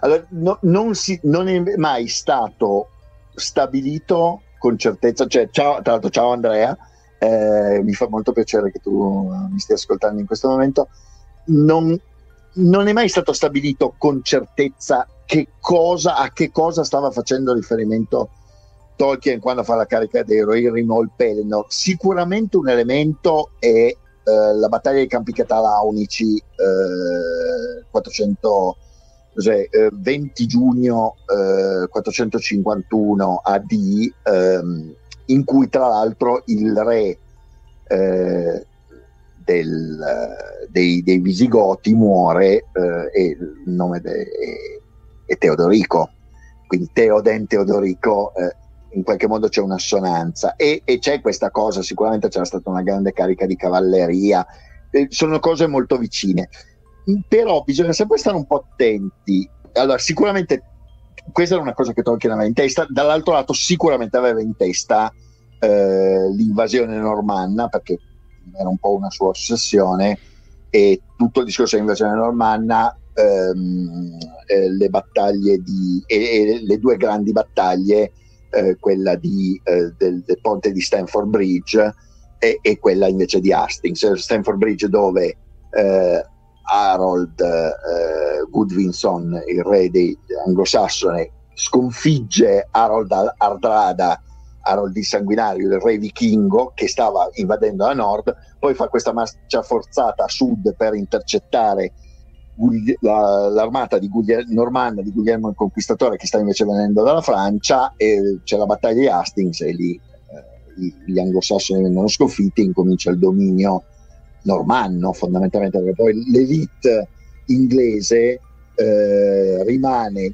profondamente eh, normanna e quindi in realtà francesizzata almeno fino alla guerra dei cent'anni eh, per poi per la guerra dei cent'anni c'è un ritorno diciamo, di fiamma di quella che è la nazionalità inglese, ma questi sono poi cioè, hanno poi un dominio che è un dominio francese fino, fino quasi al 1450. Quasi eh, 1500 direi per, per, Cida Benigni e Troisi. E, e, insomma, co, però non, non, sicuramente c'è quell'elemento, c'è. Poi da dire che lui avesse eh, in testa eh, solo una cosa, solo l'altra, probabilmente ne aveva tante. Soprattutto lui in quel momento voleva, lui disse sempre, lo ripete varie volte, e dice io ci sono due cose di cui sono orgoglioso in quel libro, una è Gollum che quasi si, pe- si pente sulle scariche di Tungo, l'altra sono il suono dei corni eh, nell'alba eh, che, che echeggiano sul Mindollu. Il Mindollu è la montagna dietro, dietro, dietro Minas. Per cui era molto importante questo momento. Infatti è curatissimo, cioè il linguaggio è incredibile. Adesso, al di là della mia povera traduzione, ma andatevi a leggere l'originale, è una roba stratosferica. Non, non puoi spostare mezza parola che casca tutto. Esattamente, è, è una roba incredibile. E tra l'altro con questa cosa che, che, io poi ho scoperto grazie alla guida del, del buon Riccardo Valla e del compianto Riccardo Valla che, che, aveva poi tradotto nell'ultima parte della sua carriera prima di, di lasciarci nel 2013 aveva tradotto un po' di, di opere in, eh, di poesia di Tolkien soprattutto le traduzioni di Tolkien dei, eh, di, di, di, di, vari, insomma, vari poemi, in parte tradotti, in parte scritti da Tolkien. E quello che lui mi aveva fatto notare, ovviamente Riccardo era un grande esperto della lingua inglese, era quest'uso pazzesco delle allitterazioni e del ritmo, cioè che è straordinario, non, che non è presente in tutta l'opera. Ci sono delle parti del Signore Anelli che sono scritte, non dico con i piedi, ma insomma sono meno belle, ecco, meno, meno curate, ma questa è, è straordinaria. Beh, lui i, i, canti, i, i, canti, del Beleran sono tutti in versione alliterativo, tutto Urin. Esattamente. Eh, cioè, esattamente. Allora, questo, vedo che siamo, secondo me siamo straordinariamente in ritardo, dobbiamo assolutamente passare alla terza parte, che invece è la parte che è quella che poi tutti un po' si ricordano, che invece è la parte del duello, cioè la violenza epica, perché qui sì, abbiamo detto che la, guerra, la maggior parte della guerra di Tolkien non è epica, è guerra e basta, è un massacro, è, è, è violenza, e poi ripeto può essere necessaria, però poi alla fin fine, cioè può essere diciamo spiegabile, ma poi alla fin fine è sempre negativa. Poi c'è l'elemento invece del, del duello, che ce ne sono vari all'interno del, del Signore Anelli, eh, non, eh, alcuni sono dei duelli non necessariamente violenti, ci sono duelli verbali. Bilbo con Gollum è un duello intellettuale, fanno questa gara degli indovinelli, che tra l'altro gio- gara degli indovinelli che ricorda ovviamente una roba che, che ovviamente deriva dall'Edda, eh, in quel periodo Tolkien ovviamente era ancora attivo eh, come, come accademico ovviamente lui stava scrivendo l'Hobbit e l'Hobbit è profondamente influenzato dal, dal, dall'Edda, dalla letteratura scandinava, per esempio i nomi dei nani sono presi dal, dall'Edda di. E, Bladortin. Esatto. E il, poi, non so, abbiamo detto Frodo, abbiamo citato prima Frodo con Inazgula che, uh, con l'evento, che è un duello di volontà in cui la volontà di Frodo poi fondamentalmente viene spezzata, lui la pagherà questo errore per la vita. E qui c'è un po' il senso, che è un po' il senso del peccato, l'idea della tentazione, il tema. O con Nazgul, voglio dire, io ci avrei messo molto meno. Sì, anch'io, appunto, e lo so, però. E lo so, però è, è Tolkien, quindi Tolkien eh, tiene la barra sempre molto alta. Eh, cioè, cui dice, cioè, che... dice o, o, sei lì a litigare con Billy Felci a, a Brea eh, a tirargli le mele oppure ti ritrovi contro il signore di Nazgûl non ci sono vie di mezzo ecco poi ci sono i due, i due grandi duelli che sono fondamentali ai Anelli che questi dobbiamo per forza citarli sono Gandalf contro il Balrog a Moria e Owen contro sia Nazgûl che sono profondamente diversi. Perché Gandalf contro il Balrog è un momento in cui noi siamo riportati all'interno di questa situazione totalmente, diciamo, archeologica che è il viaggio all'interno di Moria, che Moria è un posto che è, è stato fondamentalmente abbandonato, semi-abbandonato da migliaia d'anni, semi-sconosciuto, è, è, è quasi Lovecraftiano in alcuni elementi, cioè un posto cupo, buio, eh, dove, dove, ci sono creature, a parte il Balrog, ma comunque creature inimmaginabili che sicuramente scorrazzano nei, nei sotterranei. E lì in quel momento abbiamo due personaggi della prima era, perché sono due personaggi della prima era, due, sono due Maya, tutte e due. due Maya, esattamente, che se le danno. E se le danno nel modo appropriato, che non è darsi, è vero che utilizzano utilizzano la spada, a un certo punto incrociano le spade, ma che è quasi una roba simbolica. Quello che loro stanno combattendo è, un, è un, un, una specie di duello di magia. Tra l'altro, hanno, ricordiamoci che anche questo era stato purtroppo tagliato nel, nel film. C'è il primo incontro che loro hanno nella stanza di Mazarbul quando ehm, eh, Gandalf cerca di tenere chiusa la porta della stanza con un incantesimo e non ce la e, fa. e, e, non ce la fa, cioè praticamente eh, il, quando il Balrog, che lui non sa ancora che il Balrog dietro la porta mette la mano sulla porta e dice eh, mi ha quasi sopraffatto il, contro, il suo controincantesimo mi ha quasi sopraffatto ho dovuto dare una parola di comando eh, e, è venuto giù tutto è venuto giù tutto quando loro si incontrano come capita quasi sempre in questi momenti di tolkieniani, il duello è preceduto o comunque accompagnato da un presentarsi.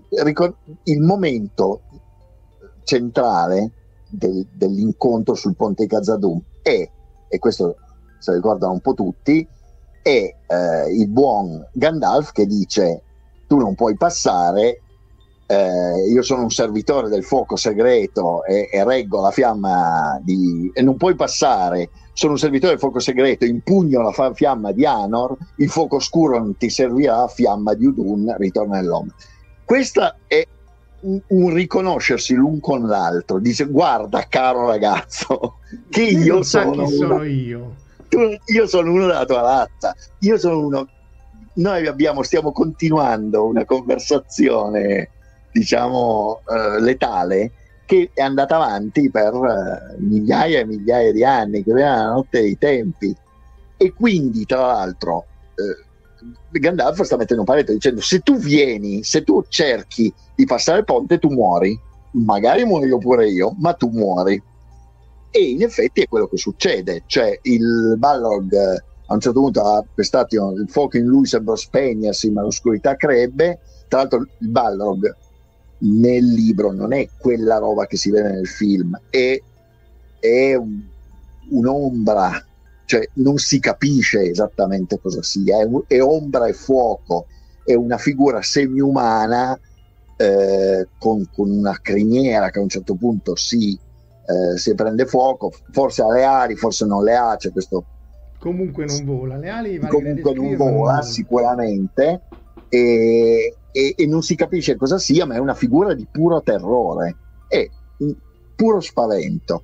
Di fronte a questo puro spavento c'è un Gandalf che molto stanco, infatti dice la frase che, che, che, eh, che sorte malefica, io sono già sfinito, eh, e lui praticamente è come se accettasse di sacrificarsi sul ponte, ma comunque Balor lo tira giù e poi lo ammazza in cima alla, alla to- to- torre di, di, di Zeak Zegil. Eh, dice Andrea che nel libro non è realmente descritto, anche nel, nel, nel Silmarillion. Quello che a me faceva impressione del Silmarillion è che qui ce n'è uno e ci vuole Gandalf per tirarlo giù con i risultati ottenuti e lì anche l'assedio di Gondolin che poi aveva origine nelle famose trincee che dicevamo all'inizio erano una marea e c'era Ecterion della Fontana che li ammazza eh, come si chiamava il capo del Balrog? Eh, Gottmog. Gottmog. Gottmog. Gottmog. Però sono, sono in ballo... cioè, nel, diciamo, nei meandri delle facoltà di Balrog, Balrogologia eh, si, si, sa benissimo che in realtà ce ne sono vari Balrog, perché il Balrog iniziali sono, hanno l'armatura, hanno le fruste, sono fondamentalmente dei, dei demoni. E questo invece è, è una roba, è, un, è, è veramente un'entità eh, molto, insomma, in qualche modo sfuggente, è, pu- è puro terrore, pura paura. E comunque è, questo è un duello fra pari con cui fa contrasto quello che invece è un duello in, apparentemente impari, ma in realtà molto più vicino di quello che si può immaginare, che è il duello fra Eowyn e Sinai Nazgul, che è un duello perché che è importantissimo per tanti motivi. Prima di tutto perché dentro ha due personaggi straordinari. Uno è Eowyn, che è uno dei personaggi più incredibili del Signore degli Anelli per tanti motivi che adesso cercheremo molto rapidamente di, di descrivere. E dall'altro lato abbiamo Signore Nazgul, che anche lui è un personaggio molto interessante. Sono due esseri umani, ah, tra l'altro questa è un'altra scena, eh, incredibilmente curata, in cui ci sono due esseri umani molto diversi fra di loro che a un certo punto si trovano davanti per combattere e eh, devono comunicare. Ma mentre la comunicazione fra eh, il Balrog e Gandalf in qualche modo è facilitata dal fatto che sono due persone della stessa razza, quindi in realtà non avrebbero neanche probabilmente bisogno di parlare, potrebbero veramente comunicare telepaticamente e, e si capirebbero. Invece eh, Eowyn e il signore di Nazgûl devono parlare e qui entra il genio di Tolkien, il quale si pone delle domande concrete dicendo ma scusa, c- come parlano una ragazza 20 something, mi sembra che abbia 22 anni, quando c'è nel, tre, nel 2019, quando c'è la battaglia di Campi Pelle, non mi sembra che abbia insomma ventina d'anni, forse 22. E un, un coso, un, un, un, essere umano, ma insomma, un boomer, diciamo, tra un boomer e un, un boomer del, di, di, di, migliaia di anni fa, che tra l'altro, attenzione, e qui appunto arriva la genialata, non stanno comunicando nella loro lingua natale. Perché? Eowyn parla la lingua nata Eowyn è Rohirric, che quindi la lingua che poi fondamentalmente è inglese, inglese antico, mentre invece la lingua natale del cioè il Sinazul probabilmente pensava in, o in adunaico, in linguaggio nero. Loro invece devono parlare fra di loro in lingua corrente e hanno due registri verbali totalmente diversi. Il registro di Eowyn è diciamo sommarizzata una frase iniziale memorabile sparisci lurido Dwimmer like signore delle carogne lascia in pace i morti cioè non le sta mandando a dire brutto porco non morto le, le mani di esattamente. Vattene sparisce eccetera. L'altro invece ha questo linguaggio molto forbito molto artificioso. In, in italiano non rende bene in inglese ci sono questo uso dei Tao invece di You. Una cosa dice: Non venire fra il Nazgul e la sua preda. Il Nazgul non ti ucciderà, ma ti trascinerà ogni oltre tenebra nelle case del dolore, dove la carne tua sarà divorata, la tua mente disseccata, nuda, sarà esposto all'occhio senza palpebra. Una roba un po' d'annunziana. A cui l'altra risponde, e, e qui c'è questo momento bellissimo in cui lei estrae la spada che risuona e tutto questo tra l'altro è, è Merry che lo sta sentendo senza vederlo, che Merry è stato disarcionato durante la battaglia, sta strisciando nel fango e sta sentendo il dialogo, lui sente la spada che risuona e, e uno si immagina l'acciaio che vibra e le dice come vuoi, se posso te lo impedirò. E l'altro risponde sempre con questo tono un po' aulico, un po' da, da fighetto, impedirmelo stolto, nessun uomo può impedirmelo. E a questo punto c'è il grande momento dei sad trombones del Signore degli Anelli, in cui, cioè, avete presente il sad trombone, pa, pa, pa, pa, in cui allora Mary udì tutti i suoni in quell'ora più strano. Dernem sembrava, Dernem era il nome di Eowyn, diciamo sotto mentite spoglie, sembrava ridesse e la sua voce era limpida come acciaio che vibra. Ma uomo io non sono, tu stai guardando una donna, sono Eowyn, figlia di Eowyn, tu stai fra me, il mio signore parente, sparisci se non sei immortale, perché vivo nero spettro che tu sia, se lo tocchi ti ucciderò. A questo punto Eowyn cioè, a parte il fatto che appunto sia Nazgul al momento dei Sad Trombone dice no c'è oddio. una goccetta di sudore sulla faccia. Oddio aspetta com'è che diceva com'è che diceva quella profezia? Aspetta aspetta che non me la ricordo. diceva esattamente le parole le parole esatte come esattamente aspetta un momento che ma soprattutto Ewin sta mandando un messaggio molto preciso che è le rose sono rosa, le viole sono blu e se tu fai un passo avanti ti ammazzo. Punto. Ok? Ma punto. Ed è bellissima questa, questo contrasto fra uno che se la tira, che fa il grand'uomo, che insomma, che poi è a tutti gli effetti è, cioè, è uno che praticamente sta per vincere la battaglia, poi eh, sono arrivati i Rohirrim e ho detto vabbè, eh, devo, devo, lavorare un po' di più. Eh, ne metto lì, comunque ammazza il, o comunque abbatte il re dei, dei, dei Rohirrim e poi si trova davanti sto coso che poi salta fuori con una donna e accidenti, ma non mi avevano detto, aveva detto un uomo, nessun uomo potrà mai uccidere. Oh, capo, non avevo mai pensato una donna. Razza umana. Esattamente. che devo fare? E dice il famoso eh, la creatura alata le urlò contro ma aspetta l'anello rispose tacque come preso da un dubbio improvviso. Allora sta scena ovviamente e qui non dobbiamo nasconderci dietro un dito c'è l'influenza di Shakespeare della scena finale del Macbeth eh, in cui il duello fra Macduff e Macbeth in cui Macbeth dice ah ma tanto nessun uomo tratto da donna mi può uccidere? Cioè, sì per un cesario, hai presente che forse non, non rientra. Sono eh, passato da un'altra parte. Io. Sono passato da un'altra parte. E, ed era, e, e, ed è interessante, è, un momen- è comunque un momento di violenza, di nuovo. Qui in questo caso loro si preparano, c'è questa preparazione, dopodiché se le danno. E se le danno in un modo che è...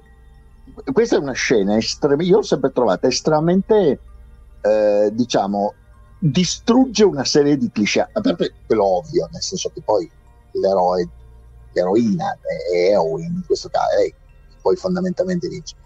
Ma il eh, signore Nazgul poi fai, fa una fine veramente un po' ingloriosa, perché poi lo pugnalano alle spalle. Un hobbit, c'era un altro. Sì, un hobbit, tra l'altro, un hobbit che arriva e che dice, mentre l'altro, perché Eowyn gli, gli ammazza eh, il, il, coso alato e l'altro dice accidenti non ho manco finito di pagarlo e, e dice, perché uno dice io ho la creatura alata non è che le si trovano dappertutto quindi si, si arrabbia pure e lui spezza il, lo scudo e il braccio a Eowyn ma mentre lì che gli sta per dare il secondo viene pugnato alle spalle è una roba molto ingloriosa ma è molto una distruzione di quella che è il, il cliché del, del duello, come noi ce lo immaginiamo, che il duello leale, non c'è niente di leale in questa storia, è tutto un inganno, perché poi è ovvio che se il signore Nazgul, qualcuno avesse detto guarda che c'è un, una donna, in realtà quella là la vedi? Con l'elmo eccetera, è una donna, ricordati che c'hai sto, uh, questa, questa profeziola che, che ti hanno detto, eviterei di andare a cercare cimieri più vulnerabili, come diceva appunto Shakespeare nel Macbeth. E, non, e, quindi da un lato viene in parte tratto in inganno, ma poi viene proprio pugnalato alle spalle. Ed è, io l- l- l'ho sempre trovato una scena incredibile, scritta veramente molto bene, eh, si può leggere migliaia di volte, si vedono sempre, eh, de- de- ci sono questi momenti veramente di pura epica, lei non, lei non, esitò, donna dei Rohirrim, figlia di re, esile ma temprata come rama d'acciaio, bella eppure terribile, vibrò un rapido fendente, esperto e letale. Tra l'altro fate il contrasto con quello che succede nel film, dove lei mi sembra l'attrice è un po' più traballante. Qui no, è un samurai, cioè è puro, pura precisione nell'uso dell'acciaio tagliò di netto il collo teso della bestia, la testa ca- decapitata cadde con una pietra, e balzò all'indietro, mentre la grande forma precipitava rovinosamente con le ali enormi spiegate a terra e con la sua caduta l'ombra scomparve, una luce scese su di lei e i suoi capelli brillavano all'alba e uno si immagina lo spot dall'alto che si accende, la illumina e, e insomma è una cosa di questo tipo. Vabbè, eh, adesso in realtà avete capito che questo è un, è un tema diciamo che mi appassiona, potremmo andare avanti altre due ore, ma temo che probabilmente eh, sì, gli ascoltatori in questo momento stiano chiedendo pietà. Sì, sì. No, in realtà pietà non la chiedono, però siamo oltre l'ora e mezzo e direi che di avvicinarci alla chiusura perché però ci dobbiamo tornare perché tanto qui di argomenti eh, ce ne sono talmente tanti che eh, eh, è chiaro che in una sola serata non si riesce a trattare in maniera esaustiva. No, assolutamente, no, no, ma ce, ce ne sono, poi sicuramente ci sono degli elementi. C'è per esempio un altro duello che però è, interessante per motivi diversi, che è quello diciamo che precede subito questa scena, il momento in cui sia Nazgul spezza il cancello, entra dentro, incontra Gandalf che gli fa una ripetizione poi fondamentalmente del pistolotto fatto al Balrog, tu non puoi entrare, vattene via. Però c'è un, un po' di senso, non dico di, non di noia, ma una cosa perché questo è Gandalf il bianco e il Signore Nazgul, per quanto bravo, bello e potente sia, beh, bello magari no, però quanto potente sia, non può competere con Gandalf il bianco, cioè perché insomma, fin fine c'è un po' questa differenza di, di rango. E, e, Gandalf è un po' Yoda. Avete presente Yoda con, eh, con Christopher Lee? Che ha questo senso un po' quasi di noia quando entra dentro zoppicando nel, nel, duello che hanno e come per dire sì vabbè. Insomma poi alla fin fine c'è t- t- proprio tutta una differenza di classe tale per cui tu puoi essere anche il, il conte dopo però boh, insomma, sono più bravo io ecco mettiamola così. è abbastanza rimosso quel combattimento devo essere sincero che 1, 2, 3 eh, ci siamo tornati poco. Eh. E, e ci sono questi momenti a Yoda, e un personaggio interessante. Io non sono, questo credo di averlo detto, non sono il più grande fan di Star Wars che esista al mondo. Forse la cosa di Star Wars che mi è piaciuta di più è Rogue One. Però Yoda è interessante perché ha questi momenti. Normalmente è un, questo personaggio un po' traballante, un po' così, che gira col bastone. Poi cinque, gli girano i 5 minuti e c'è la scena, per esempio, quando loro vanno nel tempio, nel, nel, terzo film del, della prequel, loro de, de, viene dato l'ordine 366 o, o, o, come diavolo si chiamava e lui e Obi-Wan tornano al tempio per cercare di capire cosa sia successo. E lì si vede eh, Yoda che massacra ma proprio massacra con grande eh, veramente slancio i, eh, i, gli Stormtroopers. Mm-hmm. Cioè, uno gli, gli, taglia le braccia, l'altro gli pianta la spada così, e uno dice: Ah, ma meno male che era pacifista, mm-hmm. hippie, eccetera. E Gandalf ha un attimo questo momento di sì, vabbè, mi avete, un po' rotto le scatole tutti quanti, eh, soprattutto cioè, Iatevin, vattene via, caro signore Nazgul, tanto qua non entri e comunque l'intera faccenda non la decidi tu, tutto sommato, perché poi tra l'altro c'è un elemento pratico, perché tut- tutta l'intera storia de- dell'assedio del Pelennor all'assedio di Gondor è per attirare più forze militari possibili fuori da Mordor per permettere a, a, a Frodo di entrare. Poi è tutto mm. lì, eh. Sì, sì, ma questo l'hanno sempre detto, era sempre chiara questa cosa. Eh, Esattamente. Ecco, però pr- prima di chiudere c'è questo che effettivamente non si può evitare. Eh? Cioè Andrea Signore, io credo che il duello tra Morgoth e Fingolfin sia quello che abbia svolto la traccia per quelli seguenti. Effettivamente è, è, è, un livello differente anche quella battaglia lì, come si arriva a quel, alla Fingolfin. E poi soprattutto, sì, poi ricordiamoci però, attenzione, che il grosso problema è che quello, il duello fra Morgoth e Fingolfin, come noi lo leggiamo nel Silmarillion, non è che l'abbia proprio scritto J.R.R. Tolkien, è una traccia di J.R.R. Tolkien eh, pesantemente rielaborata a Christopher e lì è tutta una roba che è forse più leggibile all'interno della storia della Terra di Mezzo e nei diciamo nei, nei in, quelli che sono i frammenti che Tolkien aveva lasciato non è, non è, è, è vero che poi alla fin fine quel duello nella testa probabilmente di Tolkien era il duello eh, che tra l'altro appunto in cui Morgoth ricordiamoci Morgoth vince ma nel senso il film non film l'ammazza, ma si becca del, talmente tante ferite sì, che poi e tra l'altro aveva paura, cioè quelle sono quelle cose impressionanti perché non solo Fingolfin da solo va, come si direbbe a Roma, sbrocca e va fino ad Angmar. Lo, lo, lo, chiama fuori, lui non vorrebbe uscire perché ha paura di questo. Eh, no, eh, anch'io avrei avuto paura con Fingolfin. Con l'altro re dei Noldor. Se devo andare, se no faccio una figuraccia e poi alla fine lo, lo, lo, lo, vince solo perché lo stanca perché poi alla fine sì però... fondamentalmente sì ma, eh, vabbè, ma è come con, eh, con Feanor cioè vince con Feanor perché arrivano all'incontro arrivano con eh, eh, Morgoth arriva con, con, con più ballo per sì, cui sì, praticamente lo circondano e, e, e, lo ammazza però è, è un po' difficile mentre nel Signore Anelli c'è una ricerca perfezionistica all'estremo di quello che poi fondamentalmente è il, il, soprattutto l'interazione fra i personaggi. Nel il Silmarillion è problematico perché fondamentalmente non è un libro finito di Tolkien, è un, una rielabor- pesante rielaborazione fatta mh, mm, da, dal figlio eh, in, in, cui poi tutti gli elementi hanno una seconda occasione di lettura invece nei, nei, nella History of Middle Earth, dove però poi in qualche modo un po'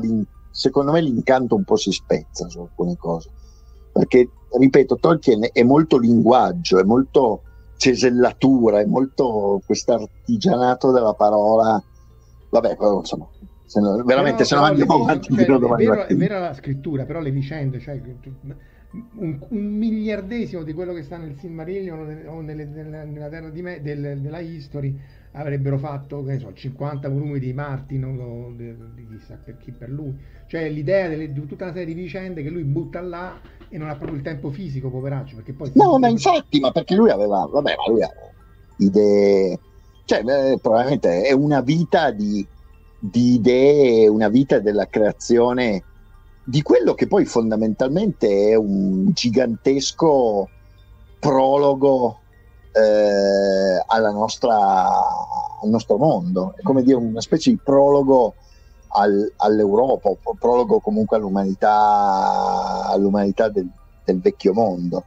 E, ed è, e però ricordiamoci, sempre, non è un prologo lineare, anche il Signore Anelli, pochi mesi prima di uscire, aveva degli elementi chiave, tipo famo- il famoso nome di Aragorn, invece di chiamarsi Gran Passo si chiamava, adesso non mi viene in mente, aveva un nome tra l'altro che io trovo abbastanza ridicolo, eh, e, e, poi ci furono questi cambiamenti all'ultimo momento, perché insomma la, la, scena di Shelob non so quante volte l'abbia riscritta, ci sono proprio tutti i, eh, le carte che, che, Christopher aveva mantenuto, in cui ci sono, perché lui poi tra l'altro scriveva a mano, faceva i disegnini, per, per diciamo... Cancellava la matita, eh. guarda, fa quasi tenerezza il figlio che, che, che, a parte tutta l'opera mostruosa, perché effettivamente avremmo saputo una frazione di quello che se si fossimo fermati, anche includendo il Silmarillion, ma poi a decifrare proprio lettera per lettera, però una cosa... Esattamente, mettersi lì. Con, con, tra l'altro, e, e, permettetemi, scusate ancora questa chiosa, questa cosa del fatto che poi, tutto sommato, quando si trattava di portare alle stampe delle cose, poi Tolkien si attaccava veramente a, non solo alle virgole, ma anche a tutto l'impianto grafico. Perché poi per esempio c'è tutta la querela, non è che non è una querela, Eh, c'è le copertine, le copertine dell'Hobbit. le copertine, no, sì, ma a parte le copertine, c'è tutto il discorso del fatto della piazzata che lui fece al suo editore An- Allen Unwin quando questi gli dissero ma noi non ti possiamo mettere una riproduzione a colori delle pagine del libro di Mazarbul nella prima edizione ma tu sei matto cioè E costa allora un patrimonio. Esattamente, e- e lui no, cioè lui a un certo punto quasi voleva mandare tutto all'aria perché ha detto io questo libro l'ho scritto per avere le, le- le- le- pagine che poi tra l'altro si trovano in, in rete, sono molto belle, tra l'altro anche il, stanno arrivando con eh, il segno, il tratto di penna che, che va fino in fondo a- alla pagina con la pagina tagliata. Ma lui era attaccato a quella. eh. Anche, C'è la, anche tutto la mappa l'elemento dell'Hobbit che doveva essere con, la- con l'inchiostro trasparente che, che doveva essere messa in maniera da vedere in trasparenza. Però lui, tra l'altro, ci sono tre libri, tra l'altro, suoi. Le immagini di Tolkien, le immagini del- di, di tutto il Signore degli Altri, l'immagine dell'Hobbit. Che se volete vedere, tra l'altro, ecco, se avesse fatto solo l'artista eh, grafico, insomma, sarebbe stato già un genio. Solo, Assolutamente, Eh. anche concordo totalmente. Concordo totalmente. Ragazzi, con dolore e disappunto, siamo già un'ora e 45, direi che qua si eh, stanno staccando tutti e dobbiamo fare almeno una- un- un'altra serie di puntate. Tra l'altro, se non vi basta questa serie di Tolkien, c'è da ricordare che Dovaldo Vol- Volpi Kellerman e tutta eh, Tolkienana.net, se non ricordo male, fanno parte del podcast di cui è signore padrone Omar, Morgoth dei nostri giorni, e quindi tra, vari- i vari canali c'è anche quello eh, settimanale in cui potete anche vedere approfondimenti su Tolkien anche da quel punto di vista. Quindi ve lo, ve lo- ve lo- ovviamente ve lo raccomando. Ovviamente il sito web di Omar, di, Omar, ma di tutti, ma insomma è divertente prenderlo in giro così, fantascientificas.com, il podcast, il canale YouTube, like, subscribe, eccetera, eccetera. E, insomma, speriamo di rivederci presto. Con Luca sicuramente non, non- Non ci perdiamo di vista. non può finire così. Ciao a Va tutti bene. ragazzi, buon fine settimana e grazie di essere stati qui con noi. Grazie a tutti quanti, grazie, Ciao. grazie. Avete ascoltato Fantascientificast, podcast di fantascienza e cronache della galassia, da un'idea di Paolo Bianchi e Omar Serafiti, con il contributo cibernetico del Cylon Prof Massimo De Santo. Potete seguirci ed interagire con noi sul nostro sito fantascientificast.it, su Facebook alla pagina Fantascientificast, su Twitter sul profilo at fantascicast, sul nostro canale Telegram t.me slash fantascientificast, sulla nostra community Telegram t.me slash fsccommunity. Se siete particolarmente timidi potete utilizzare la vecchia, cara e affidabile posta elettronica scrivendoci all'indirizzo redazione at fantascientificast.it. Tutte le puntate sono disponibili sul nostro sito, su Apple iTunes, su Spotify e su Podbean all'indirizzo podcast.fantascientificas.it. Se volete, potete lasciarci una valutazione a 5 stelle su Apple iTunes ed offrirci una birra romulana o un gotto esplosivo pangalattico, sostenendoci tramite una donazione PayPal utilizzando l'apposito pulsante sul nostro sito. Fantascientificast è una produzione amatoriale, non si intende infrangere alcun copyright, i cui diritti appartengono ai rispettivi detentori. Autorizzazione SIAE 5612I5359. Nessun byte e nessun tribolo sono stati maltrattati durante la produzione di questo podcast. Alexa 4 e l'equipaggio di Fantascientificast vi augurano lunga vita e prosperità e vi danno appuntamento alla prossima puntata lungo la rotta di Kessel.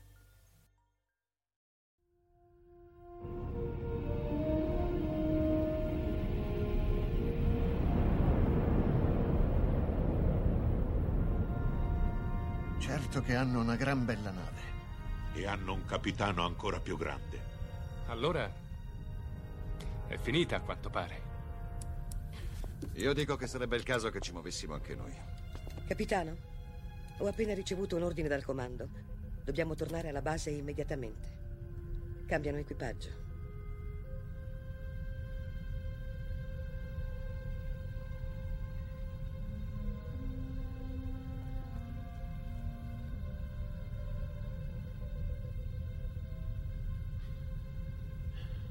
Se fossi umano, Penso che ora la mia risposta sarebbe andate al diavolo. Se fossi umano.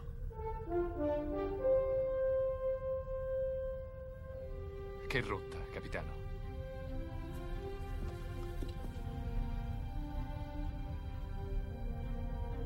Seconda stella a destra.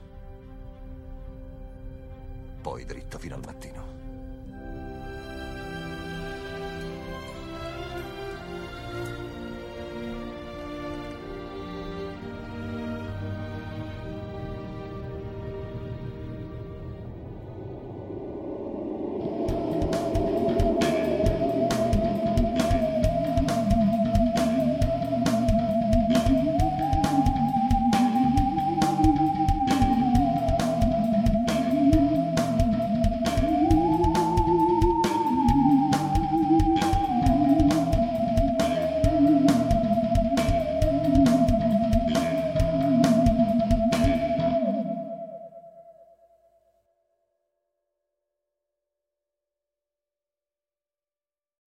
As humans, we're naturally driven by the search for better. But when it comes to hiring, the best way to search for a candidate isn't to search at all. Don't search, match with Indeed. When I was looking to hire someone, it was so slow and overwhelming. I wish I had used Indeed. If you need to hire, you need Indeed. Indeed is your matching and hiring platform with over 350 million global monthly visitors, according to Indeed data, and a matching engine that helps you find quality candidates fast. Ditch the busy work. Use Indeed for scheduling, screening, and messaging so you can connect with candidates faster. And Indeed doesn't just help you hire faster. 93% of employers agree Indeed delivers the highest quality matches compared to other job sites, according to a recent Indeed survey. And listeners of this show will get a $75 sponsored job credit to get your jobs more visibility at Indeed.com slash podcast. That's Indeed.com slash podcast. Terms and conditions apply.